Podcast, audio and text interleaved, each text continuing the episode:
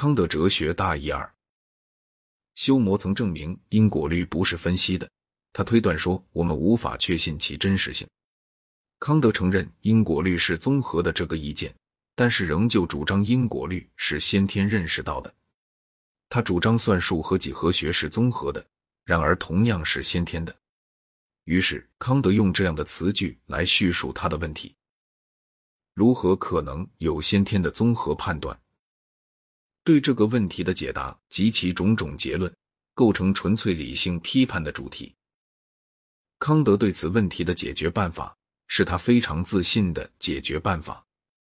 他寻求这个解决办法费了十二年功夫，但是在他的理论既然成了形之后，只用几个月就把他的整个一部大书写成了。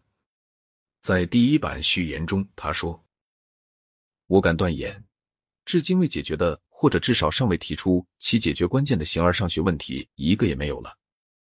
在第二版序言里，他自比哥白尼，说他在哲学中完成了一个哥白尼式的革命。据康德的意见，外部世界只造成感觉的素材，但是我们自己的精神装置把这种素材整列在空间和时间中，并且供给我们借以理解经验的种种概念。物自体为我们的感觉的原因是不可认识的。五字体不在空间或时间中，它不是实体，也不能用康德称之为范畴的那些其他的一般概念中任何一个来描述。空间和时间是主观的，是我们知觉的器官的一部分。但是正因为如此，我们可以确信，凡是我们所经验的东西，都要表现几何学与时间科学所讲的那些特性。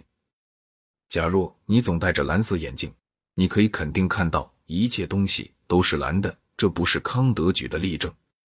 同样，由于你在精神上老是戴着一副空间眼镜，你一定永远看到一切东西都在空间中。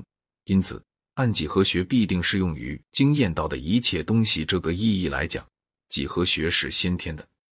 但是，我们没有理由设想与几何学类似的什么学适用于我们没经验到的无字体。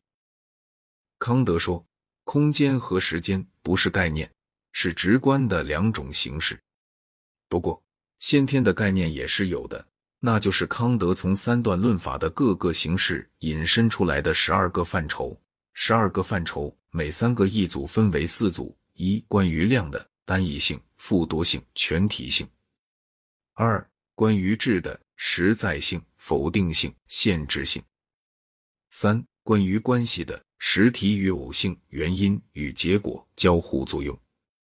四、关于样式的可能性、存在性、必然性。空间和时间在某种意义上是主观的，按同样意义讲，这些范畴也是主观的。换句话说，我们的精神构造是这样的，使得这些范畴对于凡是我们所经验到的事物都可以适用，但是没有理由设想它们适用于无字体。不过，关于原因。有一处自相矛盾，因为康德把无字体看成是感觉的原因，而自由意志他认为是空间和时间中的事件的原因。这种自相矛盾并不是偶然疏忽，这是他的体系中一个本质部分。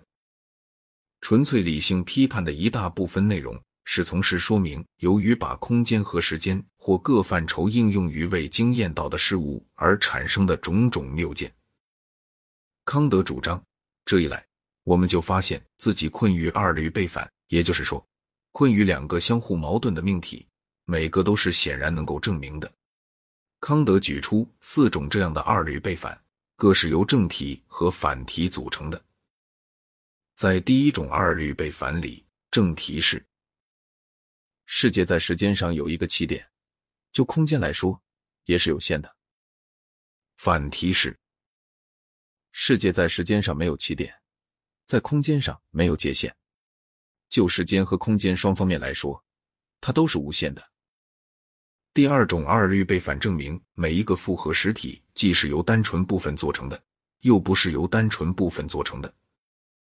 第三种二律背反的正题主张，因果关系有两类，一类是依照自然律的因果关系，另一类是依照自由律的因果关系。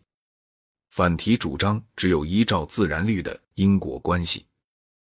第四种二律被反证明，既有又没有一个绝对必然的存在者。批判的这一部分对黑格尔有了极大影响，所以黑格尔的辩证法完全是通过二律背反进行的。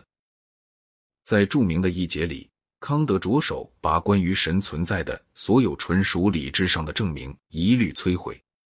他表明他另有信仰神的一些理由，这些理由他后来要在实践理性批判里讲述。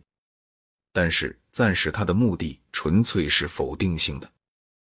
他说：“靠纯粹理性的神存在证明只有三个，三个证明即本体论证明、宇宙论证明和物理神学证明。按他的叙述，本体论证明把神定义成最实在的存在者，也就是绝对属于存在的一切谓语的主语。相信此证明妥实有据的那些人主张，因为存在是这样的谓语，所以这个主语必定有存在做谓语。”换句话说，必定存在。康德提出存在不是谓语作为反对理由。他说：“我纯粹想象的一百个塔拉和一百个真塔拉可有全部的同样谓语。”宇宙论证明讲，假如有什么东西存在，那么绝对必然的存在者必定存在。既然我知道我存在，所以绝对必然的存在者是存在的。而且那一定是最实在的存在者。康德主张，这个证明中的最后一步是本体论证明的翻版，所以这个证明也被上面已经讲过的话驳倒了。物理神学证明就是大家熟悉的意象说论证，但是罩上一件形而上学外衣。这证明主张宇宙显示出一种秩序，那是存在着目的的证据。康德怀着敬意讨论这个证明。但是他指出，充其量他只证明有一位设计者，不证明有造物主，因此不能给人一个适当的神概念。他断定，唯一可能有的理性神学就是以道德律为基础的，或谋求道德律指导的神学。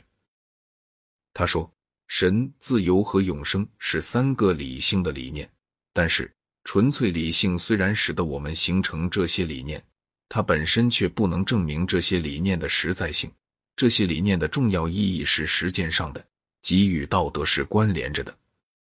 纯然在理智方面使用理性，要产生谬见。理性的唯一正当行使就是用于道德目的。理性在实践上的行使，在纯粹理性批判近为有简单论述，在一七八六年实践理性批判中做了比较详尽的发挥。论点是。道德律要求正义，也就是要求与德性成比例的幸福。只有天意能保证此事，可是，在今世显然没有保证了这一点，所以存在神和来世。而且自由必定是有的，因为若不然，就会没有德性这种东西了。thank